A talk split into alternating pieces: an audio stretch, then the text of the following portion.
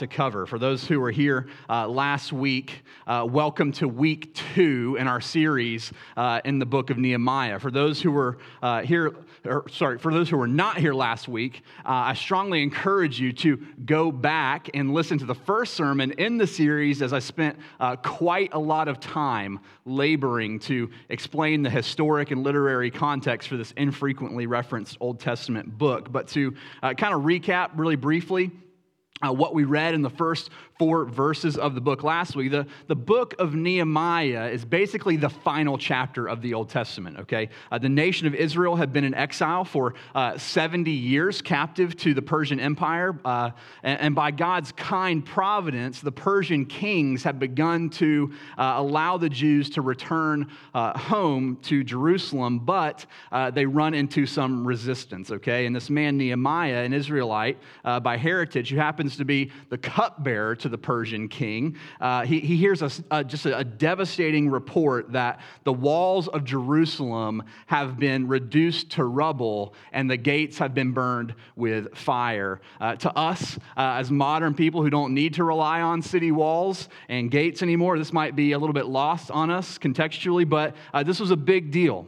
This was a big deal to them. A wall around an ancient city was often just as important or even more essential uh, than a strong army for that city. To not have a wall was to basically lack any sense of safety.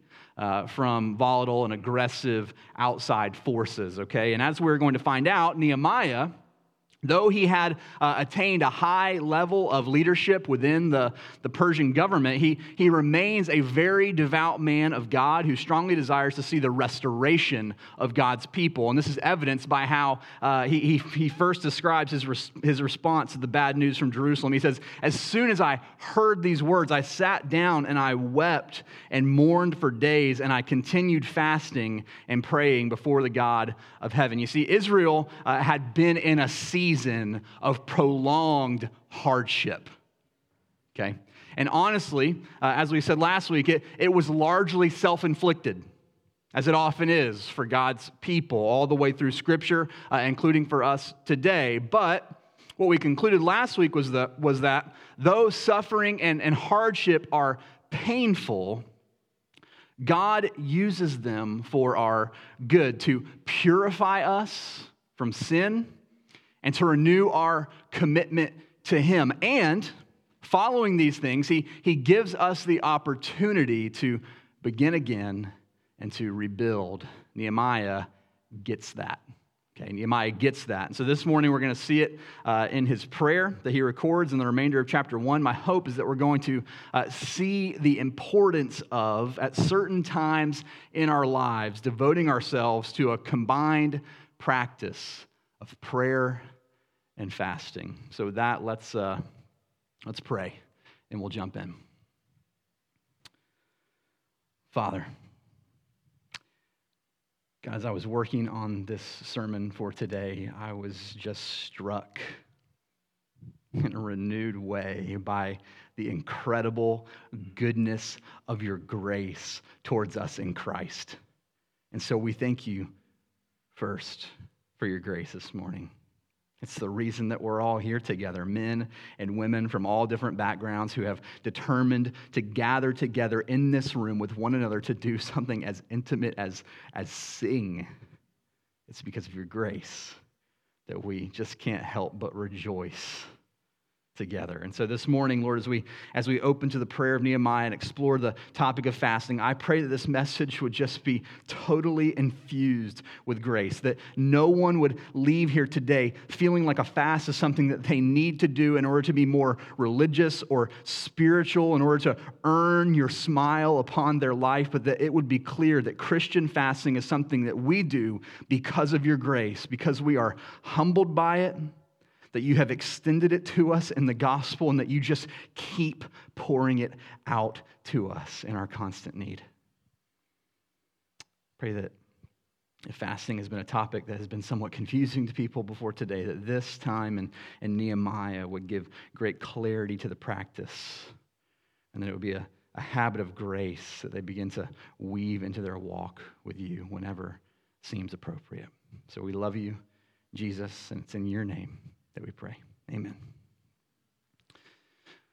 something you may not know about me is that uh, in what feels like another lifetime at this point, when I, when I lived in Jacksonville, uh, where I'm from, before I was married to Amy and following the Lord, I actually. Um, I can't believe I'm going to tell you this. I played guitar in a local uh, alternative rock band. That was my life at that time. Uh, in my young life, I was pretty serious about it because I don't usually uh, commit to things halfway. And uh, for what we were, we were not bad, okay? We, we played at some relatively big venues in Jacksonville, like the Murray Hill Theater and Freebird and Jax Beach and so forth, and it was fun. Uh, don't ask what our name was, and don't ask me for recordings. I will not tell you, and I will not give them to you. But anyway, I'll never forget uh, we were starting to play around town, uh, and I needed to upgrade some of my gear to be more professional, kind of tour quality. And uh, I'd always dreamed of having a, a Mesa all tube dual rectifier Roadster 100 watt head, which you probably don't know what that is. Um, but it's like, an incredibly loud amp, like the one on like Back to the Future where Marty McFly strums his guitar and like flies into the wall, okay? So, and it was also incredibly expensive. And so, man, I was just saving every dime I could make. I had a few jobs and they didn't pay, pay very much, and so it, it took a little while, but I wanted it bad. I wanted it bad. And so when I would go out with friends uh, who would eat and drink and do all these things um, that involve spending money, I would not. I would not. Uh, because I had a singular thing as my focus. I wanted that amp. I needed that amp, or at least that's how I felt then. I eventually got it. It was a great amp. Uh, it was everything I hoped. But obviously, the Lord had other plans for my life, and so here we are. But maybe you have felt that way about something in your life before, something you wanted so bad, you would do whatever it took to get it. Maybe you can see where I'm going with this. For believers in Christ, a deep communion with Christ and a life lived in, in faithfulness to his word, leading to the advancement of, of, of his kingdom, should be that thing that we all want. Amen? That's, that, that's an umbrella, all right? So uh, underneath that are uh, just a myriad of things we want badly as Christians, right? We want our, want our kids to grow up, uh, to trust the gospel. We want our marriage to be a gospel light in a dark world. Uh, we want to be uh, faithful gospel witnesses to our lost coworkers and, and neighbor, na- our neighbors and so forth. And we, we want our church, or some ministry within our church that we're particularly committed to uh, to be successful, right? We want all these things. But here's what I also know that's an ideal, isn't it? Like, that's, that's an ideal. Most of you would agree with me that that's what Christians should want over and above everything else. But if we were really honest, which I know that's hard, or if someone were to give a truly transparent report on our lives with specific focus on our commitments and our, our strongest desires based on how we spend our money, uh oh, or how we spend our free time, I don't know about you, but for me, from time to, th- from time to time, I think that it's possible, even probable, we might see some discrepancy. We might see some discrepancy there. Just to be straight with you, here's where Here's where I get off track the most. I want what God wants for my life, in my family, in my church. I just want it the way I think it should happen. Right? Anybody else? That's just me. that's, a, that's a tricky little trap, isn't it? We feel so pious and sure that we're, we're not wrong for what it is that we want, but all kinds of anxiety and frustration and bitterness and even outright idolatry crops up in our hearts when things aren't going according to plan. Just me? Okay. Rabbit trail. As believers, we know that a deep communion with Christ and a life lived in faithfulness to his word, leading to the advancement of, of, of, his kingdom, should be the thing that we all want. But the reality is, we all fall short, don't we? We fall short for minutes or hours or days or weeks or months or even years by allowing other things to have the utmost place in our affections where only Jesus, our loving Savior and gracious Lord, deserves to be. And a big point I tried to make last week it's important as we carry over into this week's discussion on Nehemiah's fasting and prayer is that when God allows prolonged seasons of hardship into our lives, it's not necessarily an indication of his judgment. However, it is a gracious disciplinary way of jolting us awake if we've been dozing off spiritually and neglecting the most important aspect of life, which is our relationship with Him. And this is the most common backdrop that we see for fasting in Scripture. Just to give full clarity, when I say fasting, I assume most of you know what I mean, but fasting is a temporary abstaining from something good. Okay, in Scripture, usually it's uh, it would have been food, okay, but abstaining from something good in order to strengthen our acceptance and expression of our need for something greater. That is God Himself, right? But usually some specific outworking of His grace in our lives. John Piper says fasting is a physical exclamation point at the end of our pleas to God. It's a way of saying with our stomach and our whole body how much we need and want and trust Jesus. That's fasting. Does that make sense? What we see in Scripture is that fasting is not masochistic and it's not moralistic. It's not masochistic and it's not moralistic. It's not masochistic in that it's not about enduring some physical discomfort in some strange spiritualized way. And it's not moralistic in the sense that it's not about trying to perform a religious ritual that will somehow bend the will of God to our own. Okay. Fasting is not about earning the things that we pray for, it's for expressing our desperate need for God in whatever it is that we're praying for. We actually see God explain this in Isaiah 58 as people are complaining to him, which is very common. Have you noticed that? common for us too, huh? Anyway, uh, they're saying, Hello, God, we're fasting. We're fasting. Do you see us? We're fasting. Why aren't you doing what we want? We're fasting. That's my paraphrase, but it's pretty close. and God says, because you're just trying to manipulate me. Because you're just trying to manipulate me. Don't you think I can see that even though you're fasting, you're still engaging in all kinds of sin and wickedness?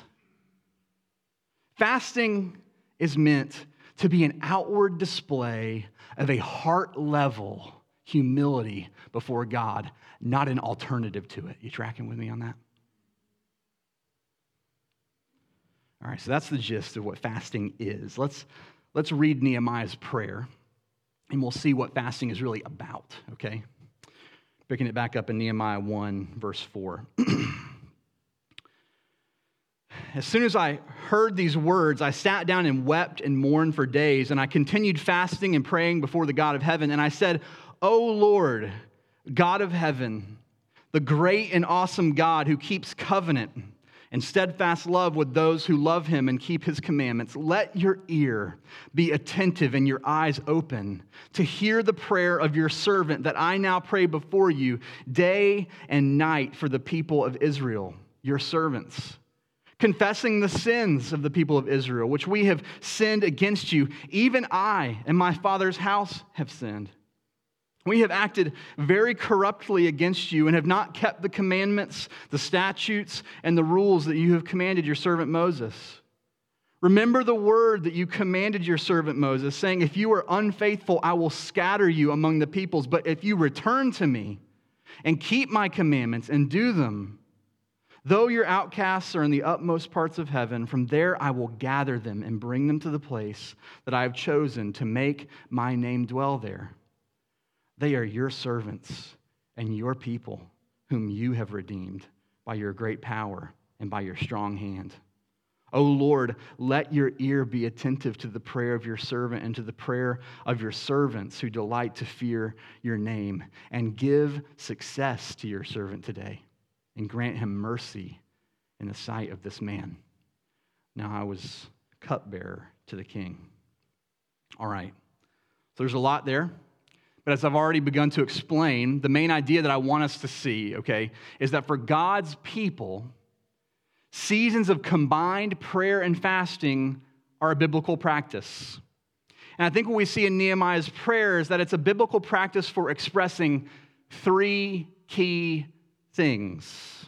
Let's take them one at a time. The first thing we see from Nehemiah is that his fasting and prayer, in his fasting and prayer, he's expressing a deep longing to see God's kingdom come. Okay? We see that expressed in his immediate emotional response in verse 4, right? That upon hearing of, of the brokenness, the trouble, and, and the shame that his brothers and sisters in Jerusalem are in, he can't help but collapse and begin to weep for them. Right? And we know that this is not just because he's a nationalist who, who loves his home country, but Nehemiah clearly is a man who loves the Lord. We see that really in, in so much of the language he uses in his prayer.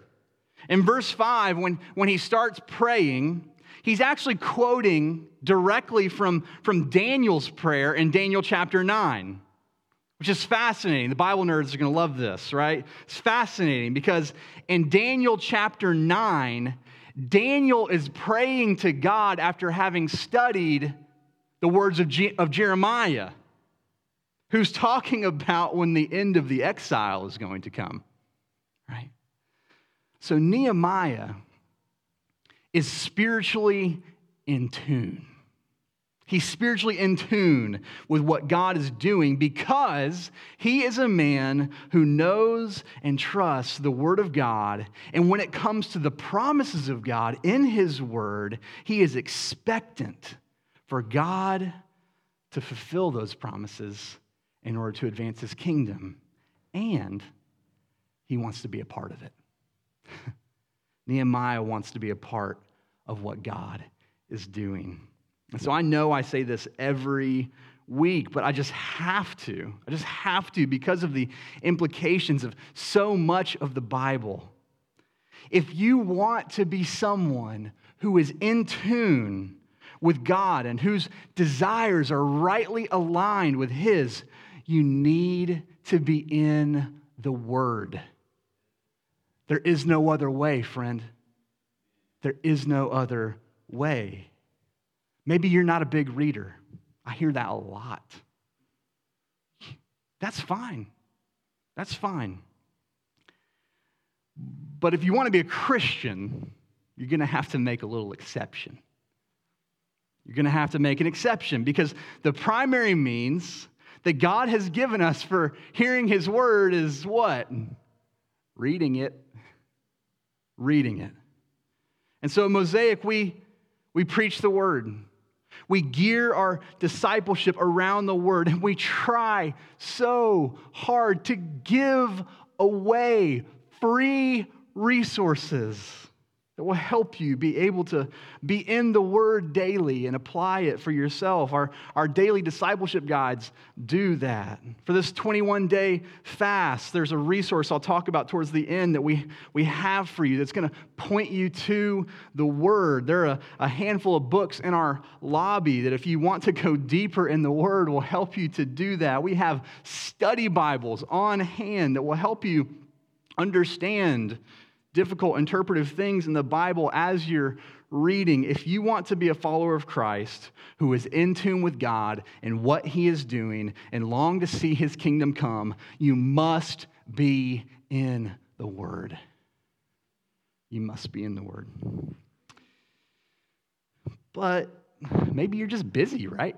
You're just busy. I hear that a lot too. I get that one. I'm married four kids under nine, pastor a church full of young families.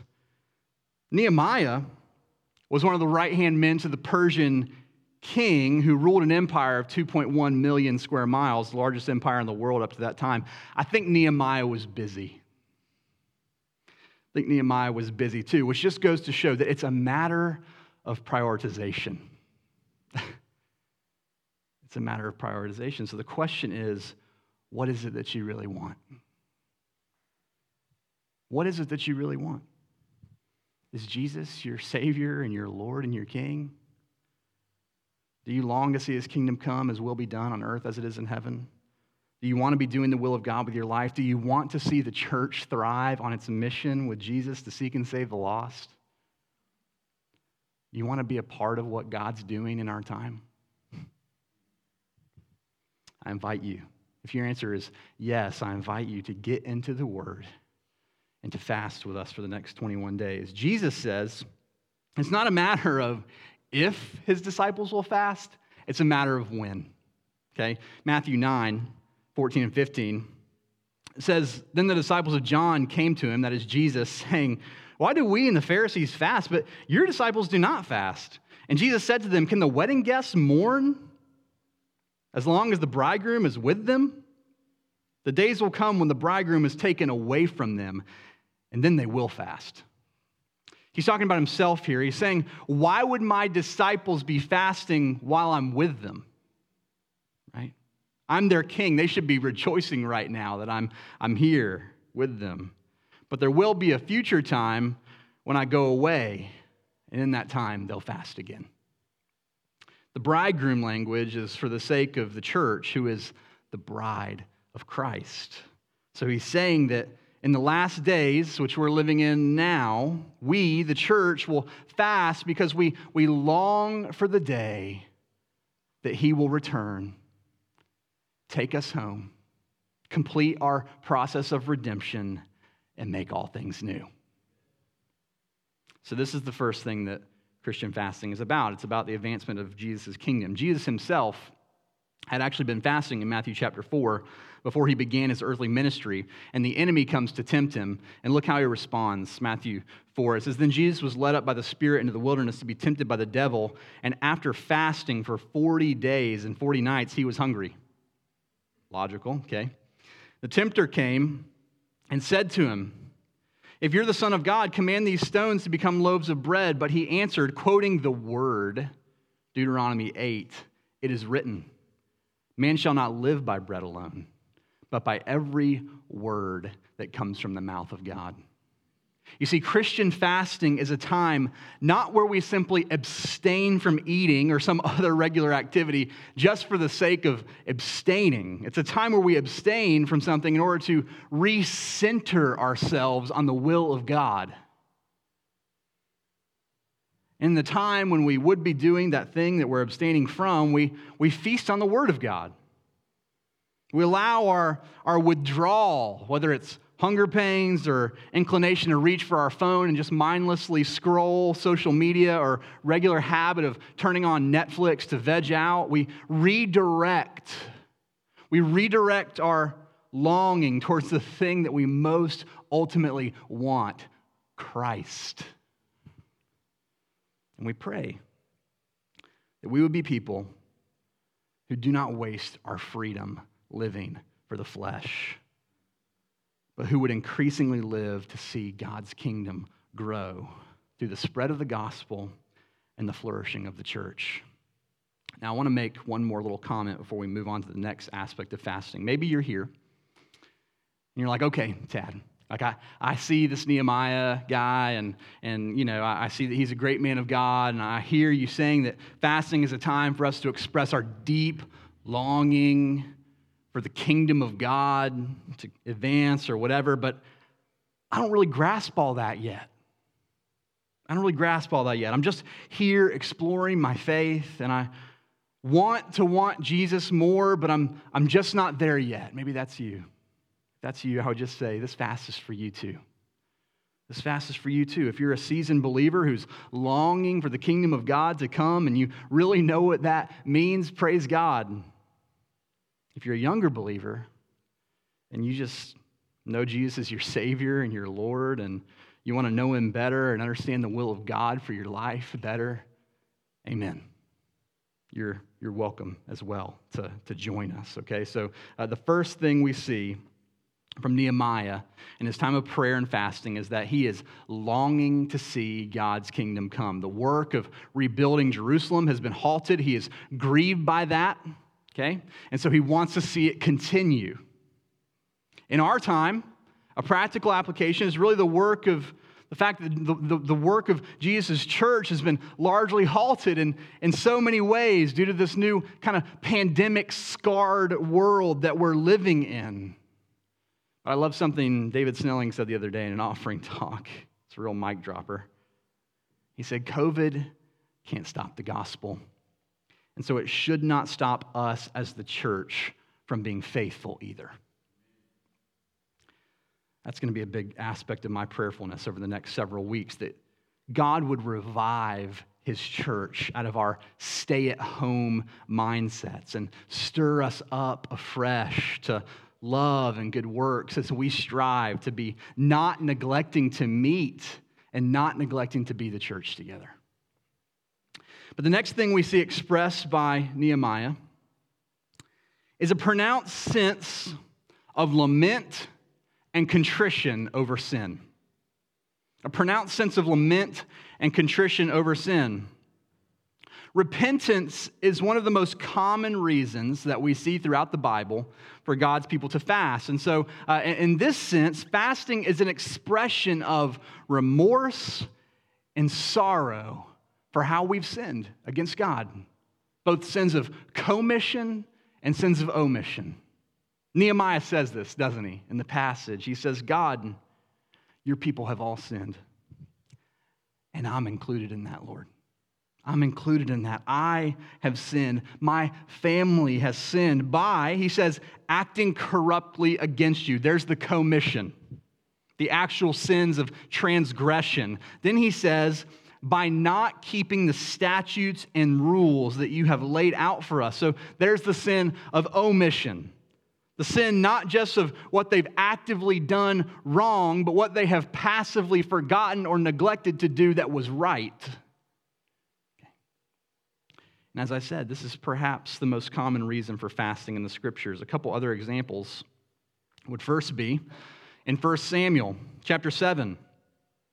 God's people had largely done away with worshiping him in the tabernacle as he had outlined in the law for them. And they had basically been trying to use the Ark of the Covenant as a good luck charm, right? They're trying to use the Ark as a good luck charm in their battles with foreign nations to their own demise. Side note, we would never do that, would we? we would never do that ignore God all week long and then come to church as a kind of bartering chip, you know, in hopes that God will keep doing things for us. We wouldn't do that. No. All right. Sorry.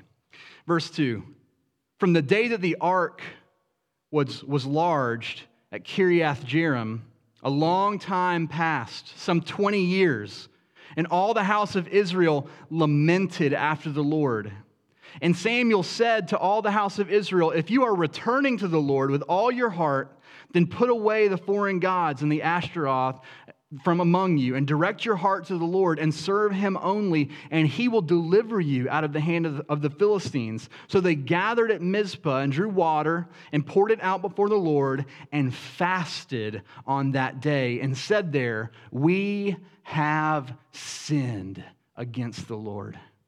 And Samuel judged the people of Israel at Mizpah. Another similar instance further along in the narrative, just before Judah is taken away into captivity, um, the prophet Joel says this says, Put on sackcloth and lament, O priests. Wail, O ministers of the altar. Go in, pass the night in sackcloth, O ministers of my God, because grain offering and drink offering are withheld from the house of your God. Consecrate a fast, call a solemn assembly, gather the elders and all the inhabitants of the land to the house of the Lord your God, and cry out to the Lord. Skip down to chapter 2. He says, Yet even now, declares the Lord, return to me with all your heart, with fasting and weeping and with mourning, and rend your hearts and not your garments. Return to the Lord your God, for he is gracious and merciful, slow to anger, and abounding in steadfast love, and he relents from over disaster. Who knows whether he will not turn and relent and leave a blessing behind him, a grain offering, a drink offering for the Lord your God. So, in both of these instances, just like in Nehemiah, God's people had been living in unrepentant sin, worshiping idols and neglecting to worship the Lord in all of the ways that He had outlined for them. And so they are called together by their leaders to fast all together corporately as they seek His forgiveness and hope that rather than judge them, He might see their contrite hearts and restore them instead. I love how he says, Rend your hearts, not your garments. Rend your hearts, not your garments. In the Old Testament, people would often tear their clothes as a way of displaying their grief. But the prophet Joel is clarifying that God is less concerned with outward theatric displays, and he's more concerned with our hearts being broken over our sin against him. That's contrition. That's contrition. Now, last week I went through a lot of the ways that we as Christians today sin against God by worshiping the modern idols of our time in exchange for Christ. And so, as we embark on 21 days of fasting and prayer, I would strongly urge you to consider your life and examine your heart for any sins that you need to identify and put away. I doubt any of us are going home and bowing down to idols made out of carved wood. But that's only because we have more advanced technology than they did 3,000 years ago, right? We're still prone to bow down to the idol of materialism by just accumulating more and more stuff that instead of filling us up, just leaves us feeling like we need more and more to be content. We may not think that our provision comes from some sun god, okay, but that's just because our false god that we think can supply all of our needs goes by another name Amazon. Or the idol of pleasure, right? By overindulging in good things like food or alcohol or some form of entertainment like video games or, or Netflix series or the NFL network, or maybe indulging in some kind of secret sin like porn that promises affirmation and comfort, but it leaves us feeling empty and sick. We may not frequent pagan temples to feast on forbidden foods and engage in forbidden acts, but that's just because our homes and our pockets are full of black mirrors that are just entryways into any twisted fantasy that we can conceive of. And I'm not just talking about pornography, as though that's the only kind of entertainment that people numb their souls with. Ladies, so many of these Netflix shows are like the millennial version of romance novels, and you know it, and you need to quit. Sorry about that. Had to say it. Or the idol of power and exaltation, right? By getting engulfed in workaholism. Maybe it's not alcohol for you, it's work because you want to be seen as successful and important. You want to be the one in charge. Or maybe you use gossip to make yourself feel like you're on some inner circle with secret knowledge about other people that you can selectively reveal in order to pridefully boost your own ego and your sense of importance. Or maybe, maybe your idol's just self. It's just yourself. So you dabble in some combination of all these things because you're, you're always thinking about numero uno. You're always thinking about yourself and what would make you happy rather than what would serve others or what Christ might want for you. And honestly, maybe you wouldn't even realize this unless the Lord or someone close revealed it to you. But because of your self preoccupation, man, people can't even have a conversation with you without you just turning it to yourself. Someone comes with a prayer request and you one up them with your own prayer request.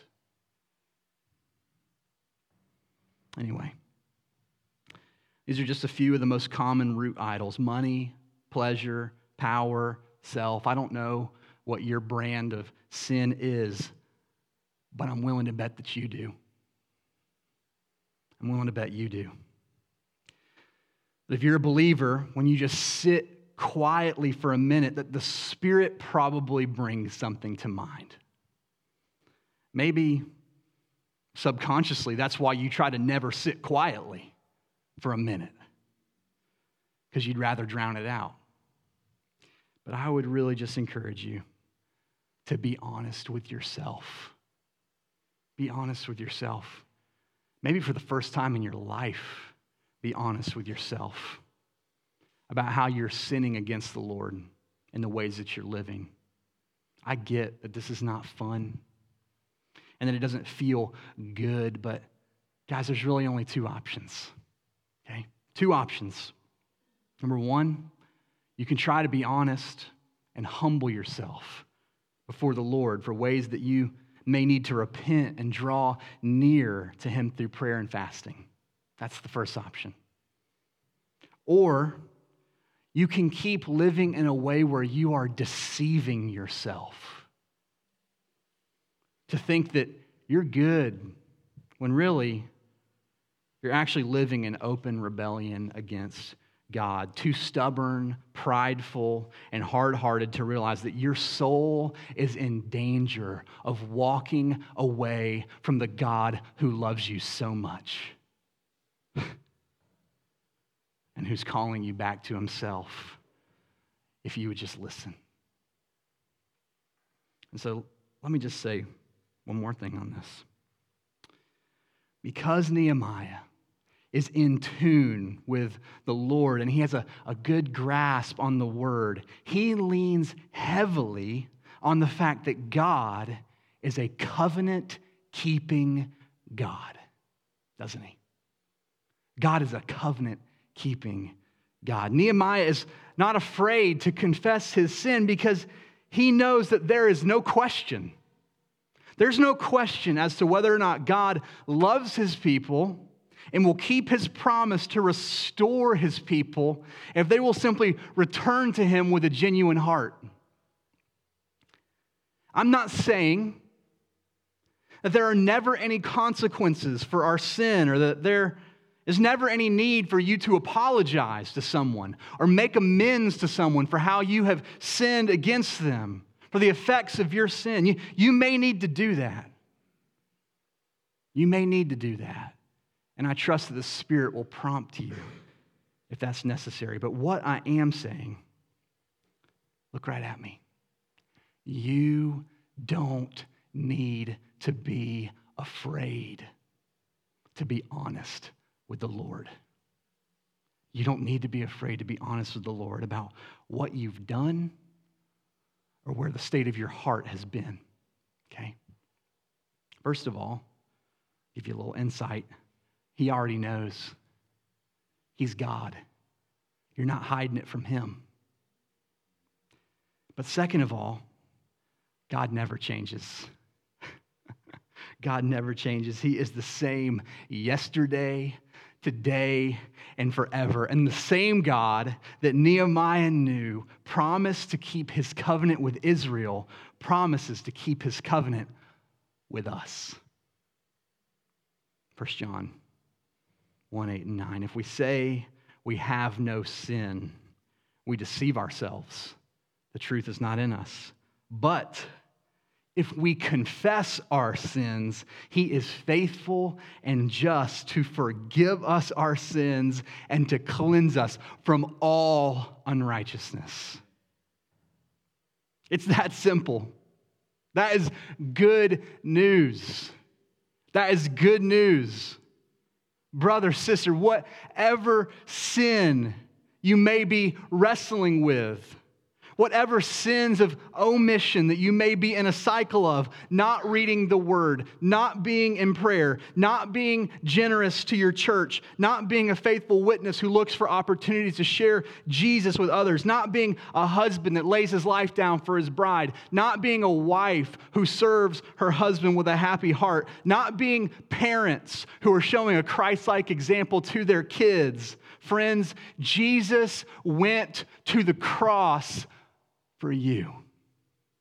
Jesus went to the cross for you. Do you know that? For your alcoholism, for your porn addiction, for your materialism, for your anger, for your passivity, for your breakdowns of faith, for your sin. For your sin. And he has nailed every bit of it to the cross past, present, and future and he has covered it with his blood so that you might be forgiven and you might be cleansed. A call to repent and fast is not a call to be ashamed or a call to be condemned. It's a call to return to the God who loves you so much that despising your shame, he laid down his life to decimate your condemnation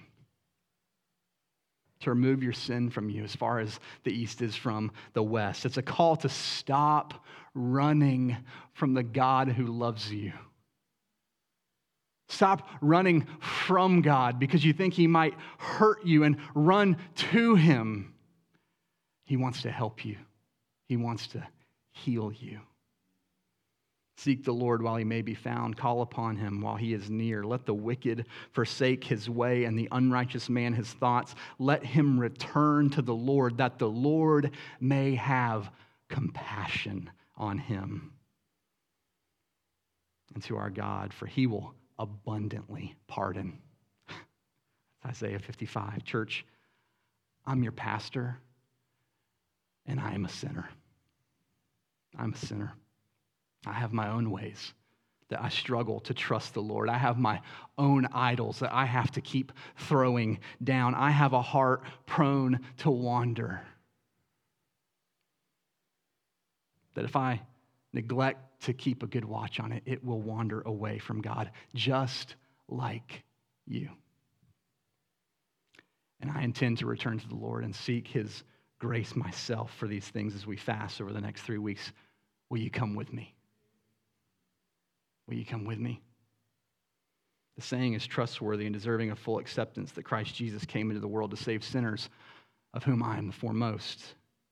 But I receive mercy for this reason that in me, as the foremost, Jesus Christ might display his perfect patience as an example to those who are to believe in him for eternal life. Fasting is an opportunity to express our deep longing for the kingdom of God to come, but it's also an opportunity to express a pronounced sense of lament and contrition over our sin. Listen, not because we have a whimsical God who, if we catch him on a good day, might just forgive us if he feels like it but because we have a God who has literally died to forgive us and who promises to restore us again and again and again, all the way to the end. So, will you fast with me? And every time we feel a tinge of hunger or desire for something that we're abstaining from, stand in wonder and awe over the love that remembers no wrongs we have done that though he's omniscient, all knowing, he counts not their sum, but he casts them away into a sea without bottom or shore, that though our sins there are many, his mercy is more. This is what fasting is about expressing lament and contrition over our sin, but also expressing a renewed sense of amazement with the gospel. All right, finally, we see at the end of the passage in verse 11 that a combined time of fasting and prayer can express a desperate desire for God's gracious help with a legitimate need. Nehemiah is most specifically asking that God would allow him to be a part of bringing restoration to Israel by being a leader who could help with the rebuilding of the wall. in Jerusalem. Obviously, that's a big request, okay? He was risking his livelihood to attempt his, this request to the king uh, and willingness to allow him to leave and go home. So he, he pleads with God to give him success and mercy in the sight of King Artaxerxes. And as with the other points of what fasting expresses, we see this all throughout Scripture as well. Uh, at, at the beginning of Matthew chapter 4, surely this is a big part of Jesus' fast to consecrate himself for the huge task of his earthly ministry that he knows is going to end with his own death. In Acts in chapter 14, the church fasts as they are seeking God's help for nominating elders to shepherd them. Now, the reality is, we should always live our lives realizing that we are in desperate need of God's gracious help, right? We're always in need of his grace and his help. But fasting and prayer are appropriate when there is something in front of us, something before us for which we really need a breakthrough, so to speak. Okay? We've already talked about some of these. Could be that your church is going through a tough season, is evidently in need of a mighty move of God's grace to move forward in a healthy way. Or maybe there's some besetting sin in your life that you are longing for a greater and more permanent deliverance from. Or maybe you have a wayward family member or wayward family members whose hearts you're longing to see the Lord work in. Or perhaps there's a big, potentially life altering decision or event coming up before you, and you, you really need the Lord's wisdom to navigate it. Or maybe you're in the midst of some difficult trial that you are desperate for the Lord to make his presence known in and to help you see how he's working it out for your good and your joy that He might sustain your faith through it. Based on my conversations with a lot of you, I'm pretty sure this covers about 90% of us. Many of us are in seasons where we feel like we really just need a breakthrough of God's gracious help in our lives. Fasting increases the intensity of our appeals to God for his help. Or as Piper says it, it's the the exclamation point at the end of our pleas. It's the declaration that more so than we even need food, we need Him. We need Him. We need His help for whatever is in front of us, all right? So we're God's people. Seasons of combined prayer and fasting are a biblical practice for expressing a deep longing to see God's kingdom come, a pronounced sense of lament and contrition over sin a de- and a desperate desire for God's gracious help with, with a legitimate need. We've seen all of these through Nehemiah's prayer this morning, but before we close, I have one more practical thing I need to c- clarify for the sake of our fast together. Every Christian fast should be gospel motivated and Bible saturated, but the specifics should be tailored to the individual who's fasting. Okay? By specifics, I mean when, from what, and to what extent. Now, to be honest, the reason that I put forward a 21 day fast for us is just because that's a common practice among many believers who do a corporate fast. Other than uh, Daniel, who fasts for three weeks, uh, I don't know there's anything more spiritual to that number, okay? I'm not getting into numerology here or anything. It's just a, just a good amount of time for us to come together and recenter ourselves. And so my plan is to start tomorrow and then go through the first week of March. But Feel free to amend that for yourselves if, if need be, okay? Another good reason to go for 21 days is because, as I said, we have a free resource uh, for anyone who'd like to pick one up on your way out. It's on the back table uh, back there today. And it's a, it's a guided 21 day devotional journal, really to help you in your time with the Lord as you are fasting. Now, as for the uh, what from portion, the guide is going to get into this some, but please don't think that I'm going to be fasting from food for 21 days, okay? Have you seen me?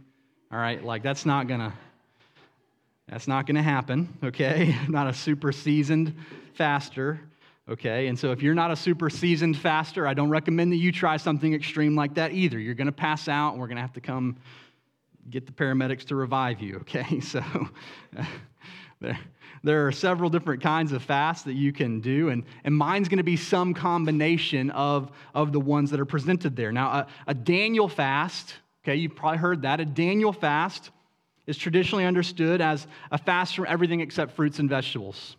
A liquid fast would be a fast from everything, um, from all solid food. You could also do a kind of intermittent type fast, okay? I know I'm not talking about the diet fad, but don't use this as an opportunity to lose 10 pounds. The Lord sees your heart, okay? But you could fast Monday, Wednesday, Friday, or every other day. There, there's a lot of ways you could, you could go at it. Also, some folks, for health reasons that you know about, if you have one, should not be fasting from food. Okay? And so in that case, you could do something like a technology fast. And I haven't made this clear enough already, even if you don't have health concerns, you might should fast from social media or streaming services or video games if that's your thing, okay, for a little while. That, that might be just as hard for you, if not harder, than going without meals. I would just say this whatever you choose to do for your fast, choose something that's really a fast. choose something that's really a fast.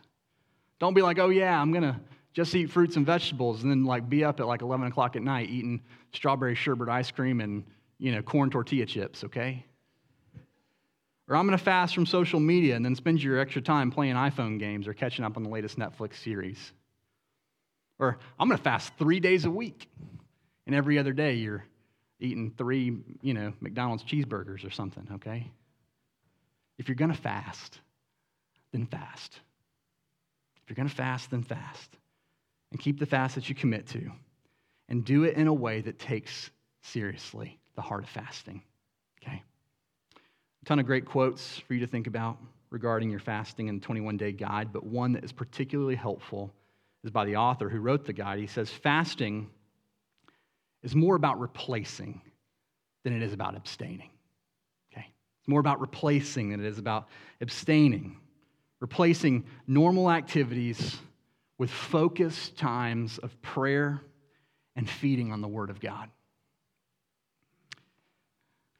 Hope that you'll join us. Hope that you'll join me for this next 21 days, this next three weeks as we fast and pray together as the body of Christ. I'll be praying for you. And I ask that you'll pray for me as well, because I know we all have our specific breakthroughs that we're hoping for and seeking the Lord for. Make sure to be in regular communication. This goes without saying. Hopefully, you already are, but be in regular communication with your community group if you're in one. So you can be sharing what the Lord is is doing in you throughout this time and to be encouraging one another to keep the commitments that we've committed to. All right. Well, let's go. Let's eat some good food tonight because that's really what the Super Bowl is about, right? And then let's fast and let's pray to the Lord humbly for the next 21 days and see what He might do. Let's pray.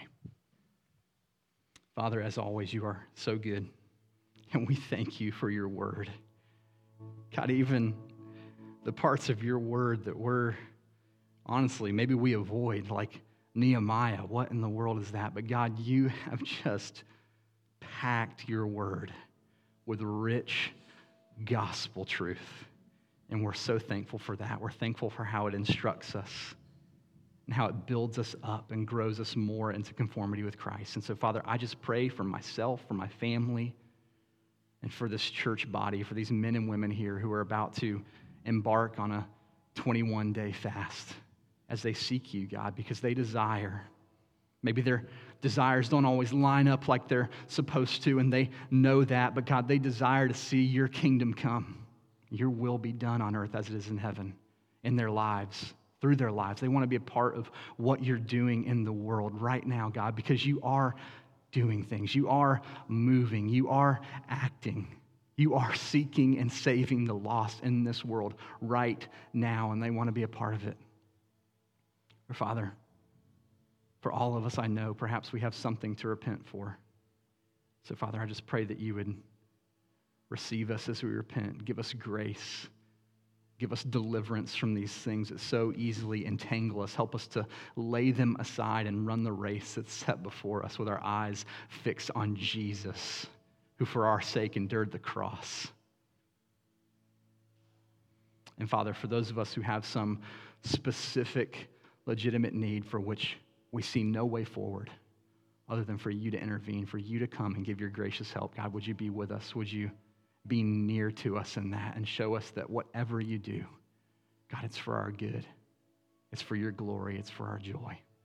Those things are synonymous. Lord, be with us now. Would you bless this time as we fast and pray and seek your face? We love you. It's in Jesus' name we pray. Amen.